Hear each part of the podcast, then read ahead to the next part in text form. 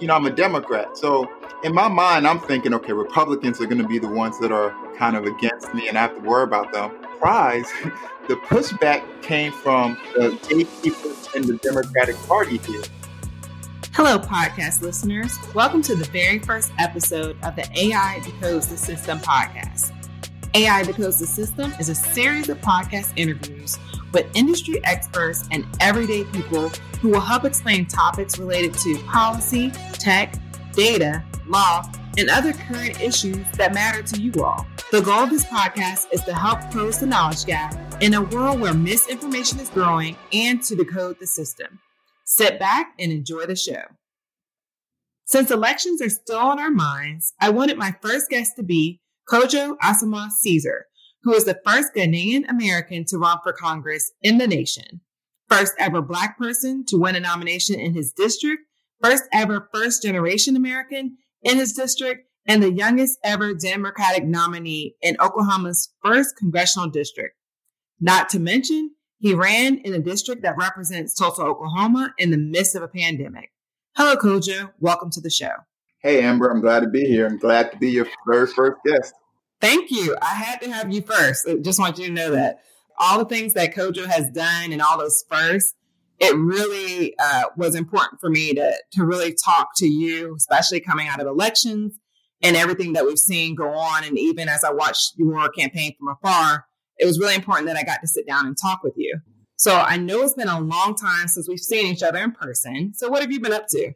Yeah, no, I mean, I remember um, being a young buck coming to ODU orientation, and you were an orientation counselor and showing us the ropes. Um, so I always have appreciated your mentorship and leadership and example.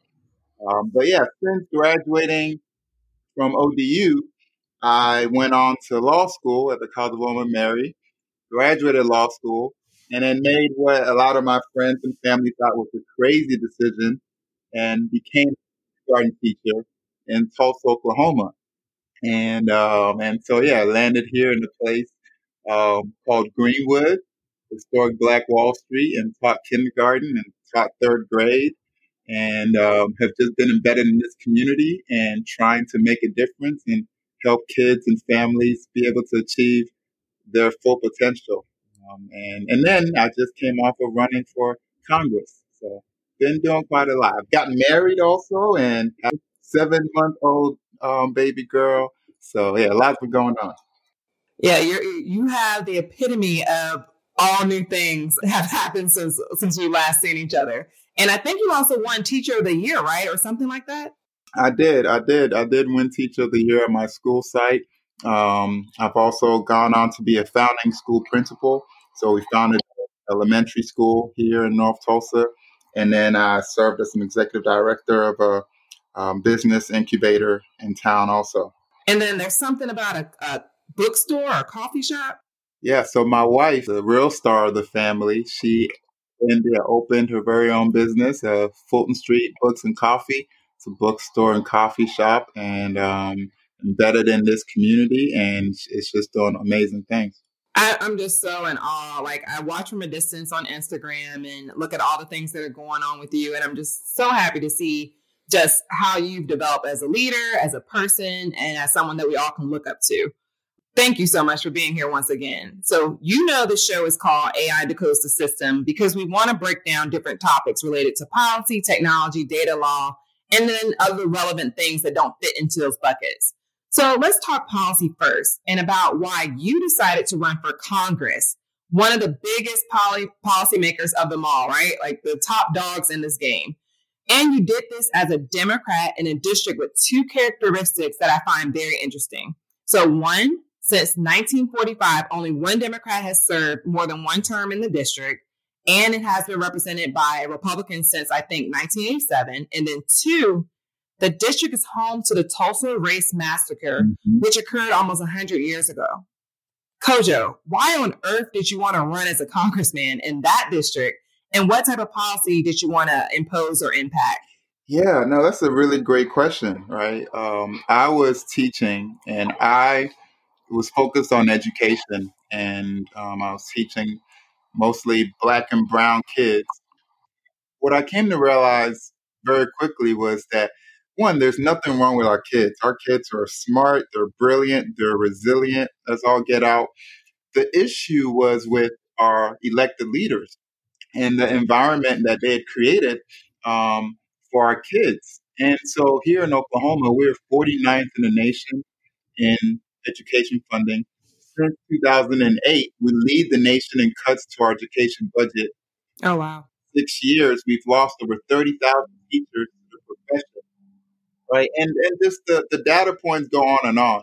But our elected are basically failing our students, they're failing our teachers, they're actively defunding our education system. So, as a teacher, as a principal, a school leader, it didn't matter how hard you worked, right? Um, it's just the odds were just stacked against us. And so there came a time where I just had to, you know, I got tired of complaining and I realized Superman wasn't coming to save us, nobody else. And, you know, you have to tap yourself on the shoulder. And if nobody else is going to do it, then you got to step up and try to do it. So I really wanted to um, use the position to really go over the heads of our state leaders and one, bring federal dollars, much needed federal dollars, to our education system to fund early childhood education, um, to make it easier for parents to afford childcare, to pay our teachers what they're worth so we can keep our best and brightest and and um, attract, you know, um, talented people into our education system, and then compel our leaders to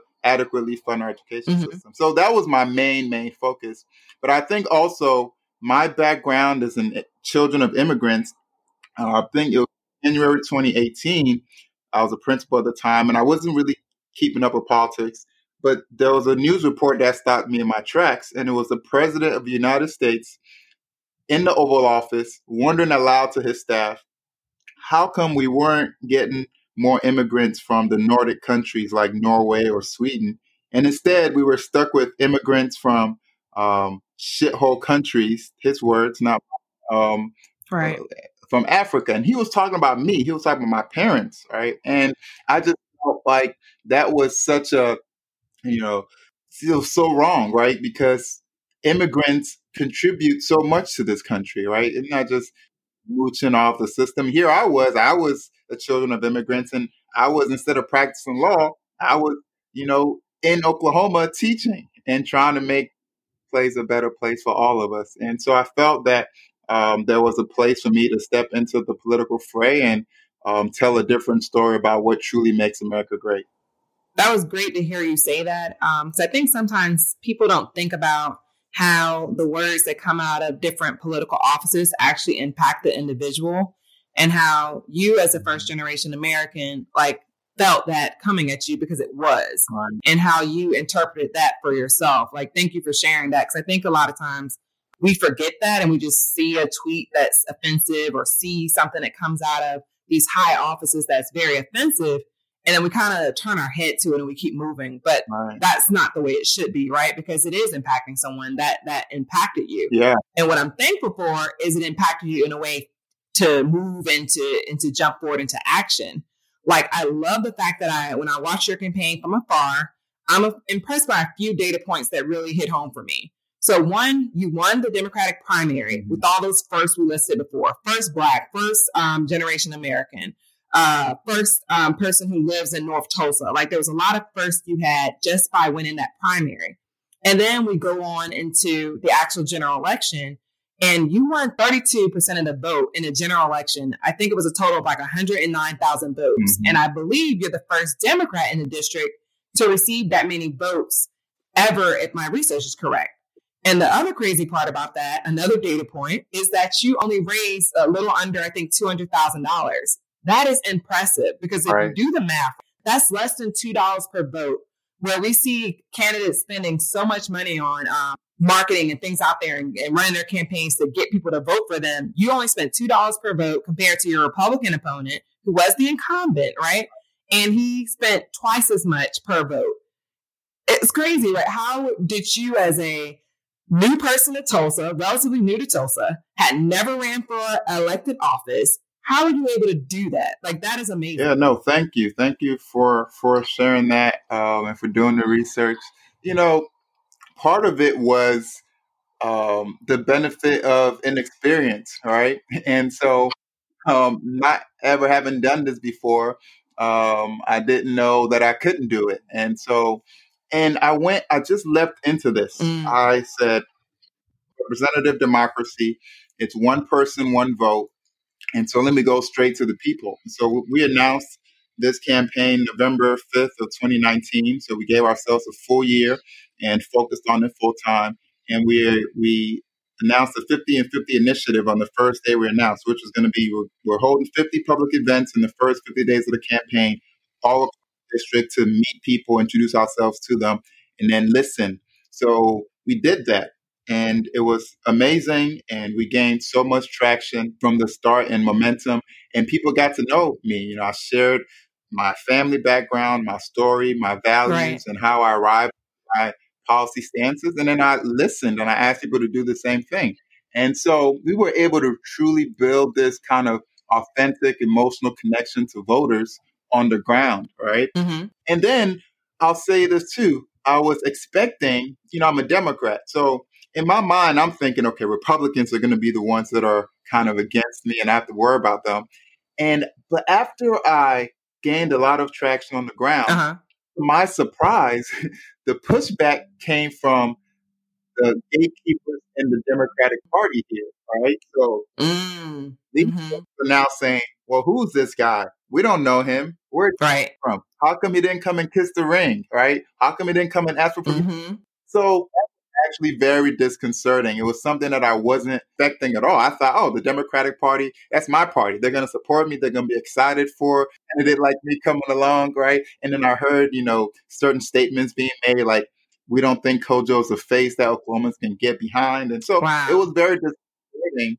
But on the positive side, it freed me. It freed me from having to, okay, fine, if those folks aren't for me, if the big money people are not for me, I'm just going to rely on grassroots and the people, right? So I just doubled down on a grassroots campaign and speaking to the people and speaking honestly and genuinely about the issues that they care about. That's amazing. Um, and so that really goes to show you at the end of the day, we do know that money is, you know, makes a big impact in campaigns. Unfortunately, you need a whole lot of money. Very true. We can't forget it's one person, one vote, and it's about getting the votes. And even if you have a lot of money, how are you using that money to reach people on the ground to translate that into votes, right? Um, so that that's about the people, no matter you know how you look at it. You said a lot of nuggets there, and I want to hit on a couple. The first one was when you said that the Democratic Party came to you and basically was like, "Who is this guy?" Once they realize, right, you have traction, right? Because a lot of people can run um, in, in the primaries. Mm-hmm. But once they started to see that you had traction, that whole idea of there's a gatekeeper that has to open that door to let that person in. And one thing I admired about your campaign is that you were very unconventional when it came to how you dealt with the party. And that was just me watching from a distance. So if I'm, if I'm wrong, correct me but you dealt with it in a different way. And I really think you understood that whole grassroots piece. But I think the listeners don't understand that no matter what office you're running for and no matter which party you're running for, there is a door. Right. There's oftentimes where people say there's a line and you're not supposed to mm-hmm. hop in front of that line. Like literally there's people who run for office and there's like a uh, line of people of who should go next. And when you start right. to disrupt that, that becomes an issue. How are you able to or navigate that or tell our listeners what you learned from that and how you plan to move forward and also what you run again? Yeah, I think, you know, I, I guess now having gone through that process, I now understand, right, that mm-hmm. this isn't just uh, anybody, you know, can just raise their hand and run at any time that they want to. I mean, it should be. That's what it should be. Right. But unfortunately, that's not what it is. There are gatekeepers, like in any industry or any endeavor. Um, and there are people who are planning to run for a lot of these high offices, right? And so certain people who have been planning for this for a long time. So when somebody comes out of nowhere and all of a sudden builds excitement on the ground, and you you have to understand you're upsetting somebody else's plans, all right? Right. Um, and it's fine if you want to do that, but just know that you're doing it. Know the rules um, before you break the rules, right? So you can save heartache um, from that. But I do think I want to encourage people like, you should not, this is a democracy, it's a representative democracy.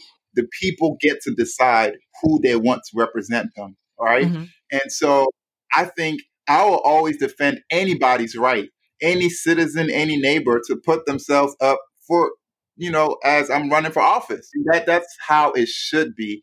And especially if you have a minority or person of color, young person who's decided to put their career on mm-hmm. hold and sacrifice hard, like we should be supporting that person, right? We shouldn't be chiding them for daring to run. Um, and we need to make it easier for people like me to run. I was really perplexed by that reaction. And I want to be the kind of person that empowers young people to run for office rather than putting more barriers in their way. And so I'm going to keep speaking out against kind of this gatekeeper mentality. It's not it's not right and especially not right when it's against marginalized people already, you know? That definitely makes sense. And the other piece that you hit on, I think a lot of people don't realize how much money is in politics. They see like the mm-hmm. presidential election where we're at over a billion, I think, at this point spent on elections, right. but they don't think about like even uh, federal level, state level, local level. There's still mm-hmm. six figures to seven figures that are being spent on those elections, which often right. keeps certain people out of out of the conversation, right? Keep certain people yep. out of the democratic process. One thing I loved about your campaign was you raised 200,000 compared to the Republican candidate who raised a million, but he only spent, I think, around 700,000. So even if we look at his mm-hmm. raise, his raise would have pushed up how much money he had to even get more votes. But you were able right. to do an amazing amount of work with what seemingly compared to an incumbent's um, budget, it was not a lot of money. Like $200,000 is not a lot of money in campaigns. Right. So, what is your advice when people are thinking about running when they have no money? Like, do they need to build a network? Like, do they need to go to PACs? Like, what is your whole philosophy on how you do this uh, in the grassroots way that you did? Yeah, you know, coming out of this, I realized there are three M's that are very important. Um, it's messenger, message, and moment. All right. Um, and then and so I guess a fourth M. So I think first and foremost, you have to ask yourself, am I the right messenger? All right. So am I the right person to be running at all? And then second M is message. What is my message? All right. Um, to the people and why should people vote for me? Why should they be excited about somebody like me representing them? All right. And the third M is what is the moment? And does my message match the moment that we're in, whether as a community, as a district, as a nation, right, what the political moment is. And I think if all those three things align, then you have a chance to really right build some momentum, be able to get some money from somewhere, right? Whether it's from the grassroots, whether it's from the political establishment, whether it's from you know the opposite party who wants the incumbency out, right? Um, I think if those three things align, mm-hmm. then you can do it. So I think a lot of times before people run, they look at how much money they don't have, and they're not they don't have a huge network. But if you're the right messenger with the right message at the right moment, that in itself can attract the money and the momentum, and you know you can actually um, be able to build a campaign off of that. I love that. And the part I love is that you're speaking from experience and you actually did it, right? You're not the guy who's telling everyone else what to do and haven't not done that. You did exactly that. Um, so I really appreciate that and really appreciate you for sharing that with the audience. Now I want to shift a little bit, and this is going to get into a little bit of a tough conversation um, for those who are listening. Uh, it's not about data. It's not about technology. It's not about policy. It's not about law. It's about race. So one of the things that adds an extra layer to the race that Cogent won is that the district is home to the Tulsa race massacre that occurred to an area called Greenwood, aka Black Wall Street, almost 100 years ago. Actually, 100 years next year. Mm-hmm. Kojo, can you tell us a little about the history and why you decided to move to and run in a place that is still healing from those riots? Yeah, so Black Wall Street, Greenwood, in the early 1900s was the wealthiest African American community in the nation. Right, um, in a time of Jim Crow segregation and lynching and oppression um, in the South, these black people built a community that had its own banking system, small business network, um, its own school system, transportation network. Uh, had six private jets in a state that only had one airport. All right, so this was oh, wow. black excellence, all right, um, embodied. And um, unfortunately, on May 31st and June 1st of 1921, um, um, the white community here in Tulsa, Oklahoma, out of an abundance of envy and jealousy, burned down Greenwood and Black Wall Street mm-hmm. and killed as many as 300 people, burned down the businesses and all that, right? And um, Black folks had to flee. And so that is the tragic, right, story of Black Wall Street. Right. This story of black success in the midst of right um, insurmountable odds, and then white supremacy coming to crush that success. But you know, the the silver lining in the story is that they rebuilt. They came back. They were resilient. That resilience still can be felt in this community to this day. And they rebuilt this community. And actually, 1941 not 1921, was the height of economic success on Greenwood. Oh wow! Uh, but then, unfortunately, you had um, integration, and then you had urban renewal and urban removal, and that finally kind of put the death knell in the community. And now, North Tulsa, which um, is where I live, which is where Teach for America sent me when I asked them to send me where the need was highest. All right, is now a very poor community low income, high poverty. The life expectancy in North Tulsa, historic Greenwood, is 10 years less than in South Tulsa, which oh, is wow. mostly Caucasian. All right. Um, and so, so yeah, so it's sad. It's a sad story, but it's also very inspirational because now we have mm-hmm. something to look to. We have a legacy, um, which we can work to reclaim. And, um, and so we're very inspired by that here and we're working um, as you said, we're commemorating 100 years next year, and we're working to ensure that the next 100 years is better than the previous 100 years. That is amazing. And thank you for sharing that story. I know a lot of people didn't even realize that the Tulsa race massacre occurred. I probably learned about it after I graduated from college. Mm-hmm. And I lived in Oklahoma as a young oh, person. Oh, wow because uh, my parents were in the military. Okay. So I hadn't even heard about it until like after I graduated from college. So I think with social media and things like that, more people are starting to learn about the different Black Wall Streets that existed, whether it was in Tulsa, things that were occurring in Durham and other places that were thriving. Right.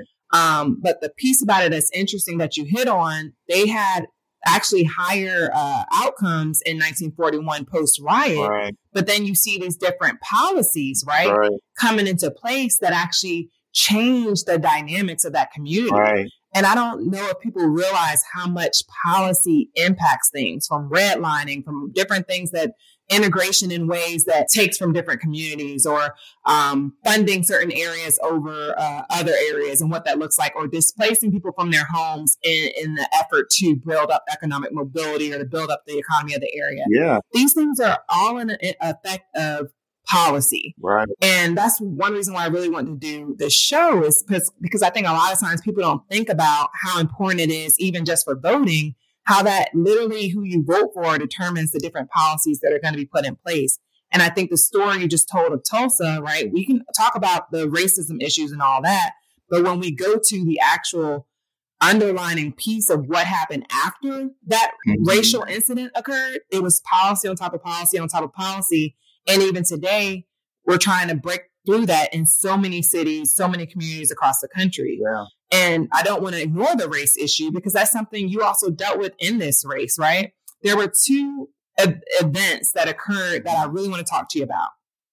One involved the head of HR at a local church who actually sent a message to you, I believe, or sent a message to someone. And in that message, it said, go back to whatever, or Kojo said, go back to whatever country he came mm-hmm. from, paraphrasing. And in the second, after one of your morning runs, we're outside and sitting on Standpipe Hill, which is an area where you normally reflect after your runs, and it's owned by Oklahoma State University Tulsa. And police were called on you for trespassing or so called breaking the law. Right. Now, I want you to tell folks a little bit about each of the incidents. But what I really want you to dig into is how you use technology, specifically social media, to highlight and address both of these issues as a person who was sitting back watching, to be honest, when I first saw you write the post about the gentleman from the church, I was like, I don't know how this is going to work. I was like, I'm going to have to sit back and watch this one because I was like, wow, that's powerful. That's dynamic. Like you put it on social media and like the post uh, of what the person said. And I remember reading the comments and I was like, I want to watch what happens with this. So can you tell us a little bit about that? Yeah. Well, I want to back up a little bit. Okay. So um, when I arrived on Black Wall Street, and that was the first time I actually learned about the history of Black Wall Street. Mm. And I was so embarrassed because I went through my whole education career and didn't learn about this history. And then come to find out there were people who grew up right here in Tulsa who also didn't know the history, who hadn't learned it in school, right?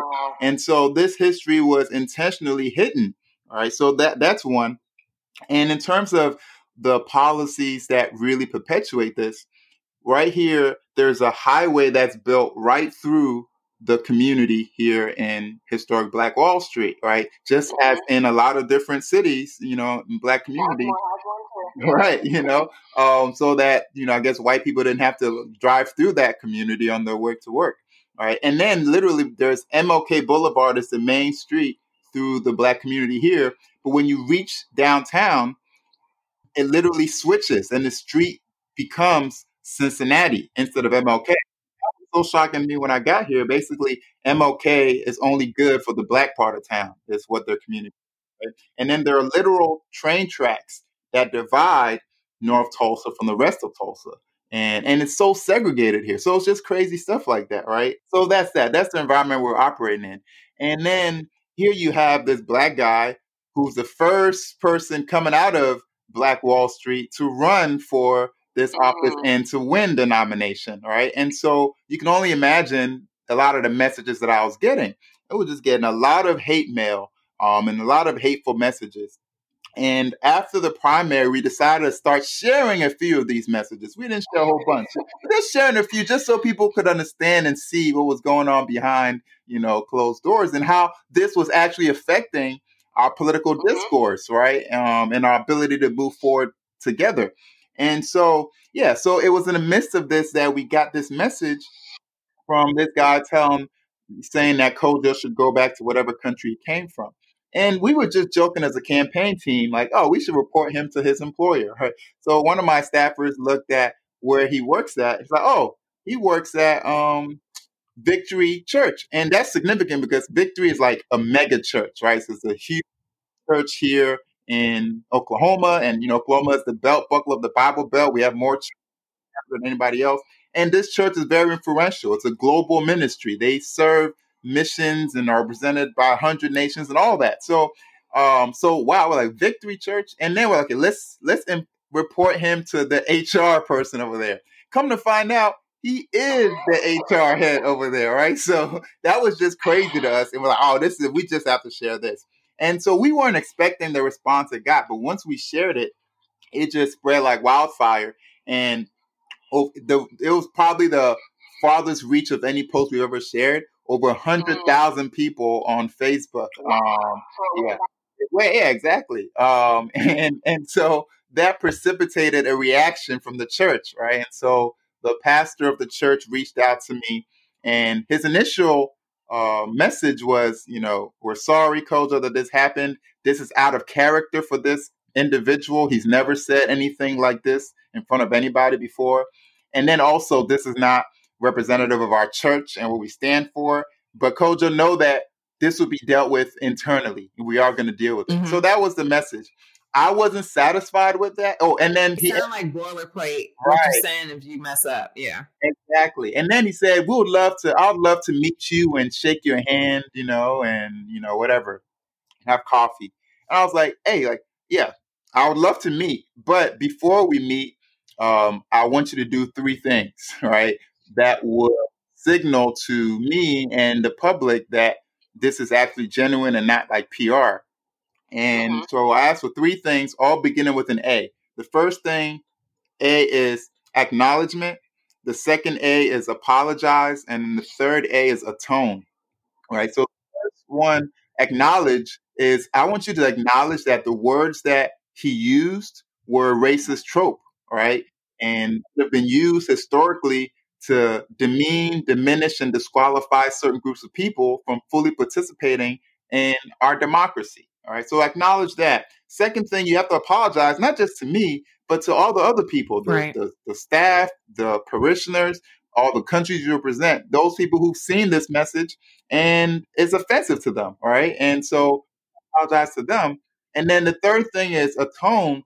You have to, upon deep self reflection, engage in a um, in a gesture, all right, that signifies to the people you're apologizing to that your apology is indeed heartfelt.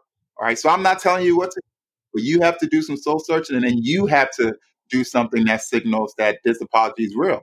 So to his credit, the pastor's credit, he did that. He ap- acknowledged this, he apologized, and then he decided they were going to fire this individual. All right. Um, and so after he did that, oh, I didn't know that. Yeah, so he did. He let he let the guy. His name was John Brown. Um, let him go. And so after he did that and shared all those things publicly, I was like, okay, fine, we can meet. Um, so we ended up meeting, and it was a great, great conversation, and it opened up the door for us to talk about right the state of our city and how we bring people together. And also as a result of me sharing that message, because this church has been here for 40 years. They not only have the church, they also have a school, a K through 12 school, and a college. So they're very influential here. But a whole lot of people sent our campaign messages sharing one, how thankful they were for us engaging in this dialogue, and then two, sharing messages that they had heard and teachers that have told them Oh wow. all these different things. Yeah, there's a lot of trauma that people have gone through. So it opened the door for us to share those things with the pastor as well. Um, and and he said he was gonna, you know, work to address those things. And his parents actually found in the church, and he's only been pastor for the last five years. So he's like, I read that there's a lot that happened before me, and I'm working to try to make things right.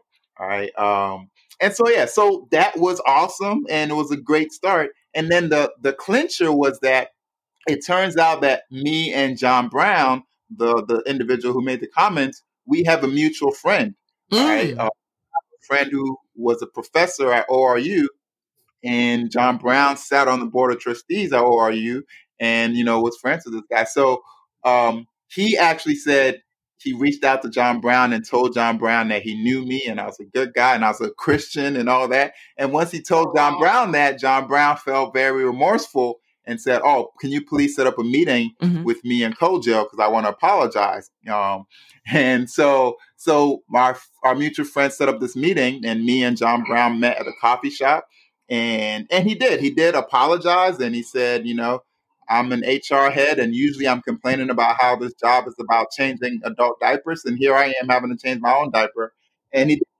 excuses. He just said he was it was stupid of him to say what he said and all those sort of things.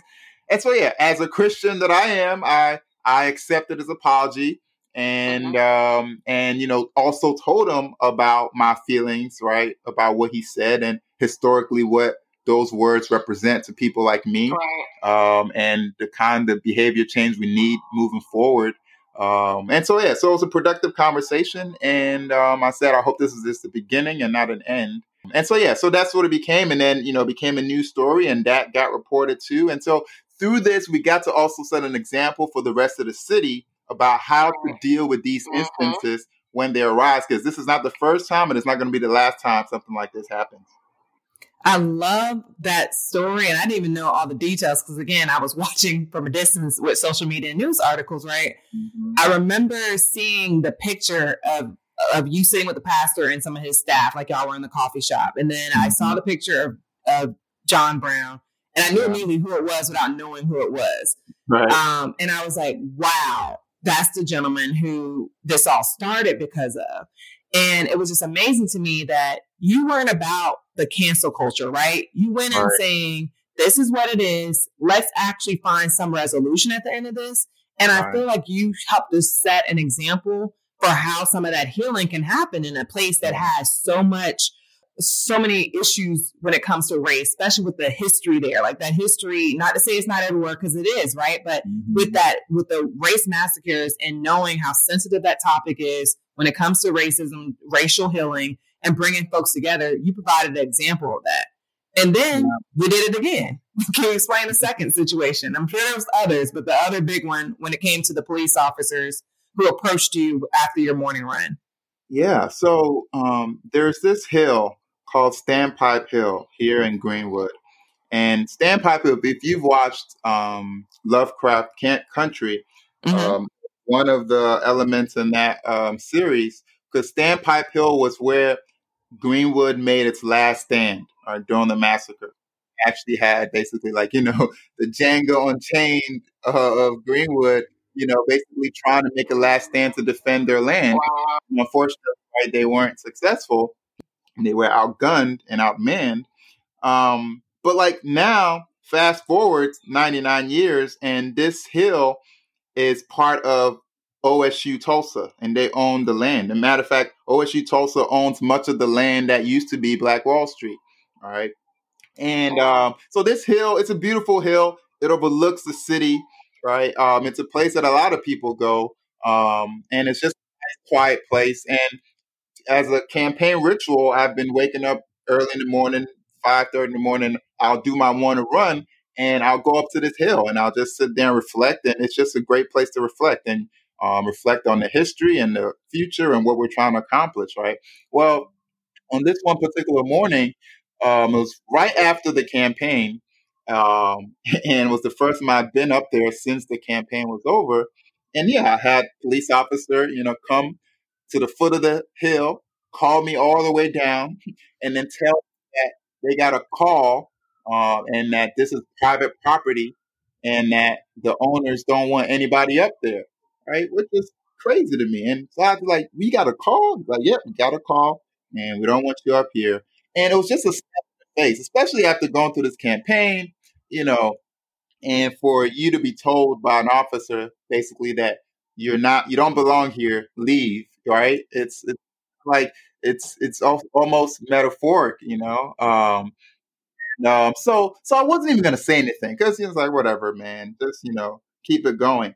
But then about two days later, I was running with, you know, my buddies and we ran past Standpipe Hill and I told them the story. And literally, stop. They stopped me. They're like, we got to stop this run. Hold on. What, what happened? Right. Um, and so it just, I saw how it deeply affected them. Right. Because as Black people, what we want to know that we belong. Right. And when you're suffer these indignities, and these messages from the dominant culture that says you are a second class citizen, you are less than, you don't belong, right? That hits home, you know? So it's not just some incident or somebody telling you to get down some stupid hill. It's a message that is being driven home that you don't belong here, right? Mm-hmm. Um, and and so when I saw their reaction to it, I was like, okay, I think I do have to share this because it's it's it's deeper than just you know me. Uh, and so, yeah, so I did share it. And um, once again, you know, it touched the nerve in a lot of people. And to OSU's um, credit, they responded right away and they said, let's have a meeting. And we want to meet, you know, the president wants to meet you, the vice president, the chief. Oh, wow. Um, yeah, so we met and we had a really, really great conversation. And they apologized. They said, you know, it is public property. The officer was mistaken. You are allowed there and matter of fact, we are going to train our officers and teach them the mm-hmm, history mm-hmm. of, you know, Black Wall Street and allow that to inform how they police. We're going to change our orientation and how we orient our students so that all our staff and incoming students, as part of the orientation, will learn about the history of Black Wall Street. Now, you would think that they would already be doing this, but um, I was wondering, but you said it. They're not, right? They're not doing this already. Uh, and then third, third thing, what was the third? I forget what the third thing. Well, yeah, but a lot of good things came out of this, and um, they really decided, hey, we have to. Because I also said, look, there's a hundred year anniversary coming up. We've had mm-hmm an HBO series called Watchmen that highlighted Black Wall Street. We've had Lovecraft Country that highlighted Black Wall Street. LeBron James is doing a documentary on Black Wall Street. Russell Westbrook is doing a documentary. Oprah and John Legend are thinking about doing one. Right. So, like next year, there's going to be a whole lot more Black people coming here, and they're going to be all over the place, right? And so, if your officers are not ready, if your university is not ready to engage with these people and answer some right. hard questions, like you're going to be in in for a time, right? So I think they realize that the administration realizes that, and um, they're they're willing to work hard to ensure that they are on the right side of history moving forward. Um, and so once again, it was a conversation starter and a way to mm-hmm. challenge institutions here who haven't been challenged this way in the past, and quite frankly, aren't ready for the smoke. Um, but hopefully, through these conversations, they'll they can get ready. I admire you. I admire the work you've done, and I, I really want the listeners to understand that. For me, let me rewind a little bit. So, for me, when I see people on social media calling folks out and all this stuff, I look at it and I'm like, what? What else? What's next? Like after you call everyone out, mm-hmm. and after you do all that, what are you actually going to do? Because I feel like social media gives space to what they call slacktivists, so people who are just behind the computer saying all these things about the rest of the world, but they're not doing anything. Right. What I love about what you did was you put it out there for a reason with a purpose and a method, and you actually caused change to start, right? And right. even as you're approaching, and Tulsa's approaching that 100 year like I really see you as a voice that's going to really help to even improve that dialogue further. And it's amazing how like you went from running for Congress in the height of a pandemic. You had so many firsts, first black, first, first generation, first Ghanaian American to run for Congress. Like I need everyone to understand that. Like not just in Oklahoma, but in the country, if I'm not, if yeah. I'm correct. Yeah. Um, you were in a Republican district in a place where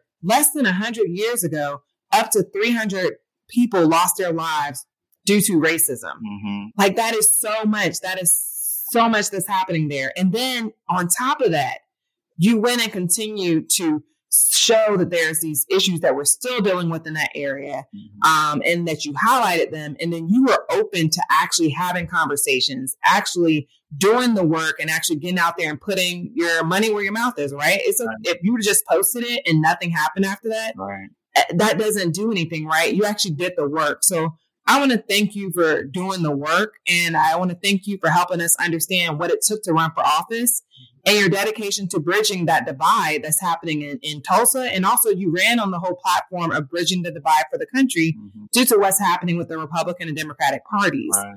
So I know today we touched on a lot, um, but we really touched on a little bit of policy, a little bit of technology and how you use that, the data points that really drove um, what you were doing, and how the law impacts us all. Mm-hmm. I have one last question. What do you think is important for people to understand when it relates to how these different systems work? Man, I mean, there's a lot, right? there's there's a lot there, um, and also that's part of how you have to move. There is we live in a big world, a whole lot of things happening in this world, right? And no one person is going to quote unquote save the world, right? But we all have a role to play, right? And so that's what we have to know. You are important. Your voice matters. Your lived experience matters. All right. And you have a role to play. Superman is not coming to save us. If you're a Christian, you know that Jesus already came to save us. Uh, so, so it's about what are we going to do, right? Um, and how can we make a difference while we're here and leave our community better than we found it, right? And since having a child, it's even gotten, you know, even that much more important for me in terms of thinking about the kind of world that we're building for the next generation. And I mm. be a positive influence on that world, right? And so part of when you talk about instead of just canceling people, you know, I want to not only call people out, but call them in, all right? Um, mm-hmm. and in service of change. And I think Nelson Mandela is the one who said both the oppressor and the oppressed need healing right? Um, right? And he said, unforgiveness is like drinking poison and expecting the other person to die. All right. And so I realized that it is like there have been people who've done a lot of jacked up stuff. And, you know, we don't just want to paper it over. We want truth and reconciliation. Right. All right. Um, and so, yeah, so I think we all have to choose our role and then just play that to the best of our ability and you know it's easy to build walls i say it's easy to build walls it's a lot harder to build bridges all right um, mm-hmm. and so how can you engage with people in a way that truly says i'm going to be the mature person i'm going to be the more evolved person because we see what happens when we have an immature unevolved person in a position of leadership like our president right everything goes to crap Um, and so it's hard. It's always it's hard always trying to be the bigger person. Um, but we have to think about our future and the kind of world we're trying to build and just keep working. Um, and if we play our role, then others can also play their role. And all these things, you know, technology, law, policy, story, values, they all come together um, uh, to help us. They're the tools that we use to try to make the change that we want to see. Um, so, so that that's kind of my message, and you know, just get in the game. Um, you know, this is not a spectator sport. Um, if you're, if you're, not at the table, you're on the menu for real, for real. Oh wow, uh, yeah. and so, so yeah, so we all have to get in the game. And I am, you know, I am through this process. I'm like, I'm gonna run again. Um, that's what everybody's telling me, Kojo. You can't go away. Oh yeah, you can't go anywhere. We we need we need what you have to offer, and a lot of people like can't wait to you know vote for you again. But now it's just about okay, what office is going to be right, and I have to look at the political mm-hmm. landscape. I have to look at the data. I have to you know decode the data like you're doing. Um, there we go. And mm-hmm. and say okay, where where did we make a lot of gains, um, and where can we kind of build on those gains, right? Um, and maybe it's another office, and maybe it's another geographic you know area where most of our supporters are, and where we can actually win. Because at the end of the day, I'm in this to win as well, right? We're not in this right, to lose, right. right? We're in We're this not here making money to not to not win. Right. We're raising money to not win. Yeah. Right. You know. So so yeah. So so I'm in this for the long call, and I'm going to be looking at all those different things and trying to decode all of that so that I can win, so that I can actually change policy. Um, you know, and use policy to benefit real people, so that they can have you know lives filled with opportunity um, to be able to manifest their highest potential because that's what this is about. Kojo, this has been awesome. And thank you for spending time with us. I'm looking forward to even more great things from you in the future. And I know you're not going anywhere. Um, so I'm excited for all the things that you have coming coming forward and, and definitely keep in touch because I'm pretty sure it's not the first time or the last time we're going to hear from you um, in general and also on this podcast. So thank you so much again. Awesome. Thank you so much for having me, Amber. Appreciate you. Man, that was an amazing interview with Kojo, and I'm excited that we had an opportunity to sit down with him. This is just the beginning. If you enjoyed this podcast and want to hear more from folks in the tech industry, other folks in policy, or people who are data crunchers um, and love all things data, subscribe to the podcast. Also, share it and let folks know that AI, Decodes the System, is here, and we're excited to have new listeners. Thank you guys. Have a wonderful day.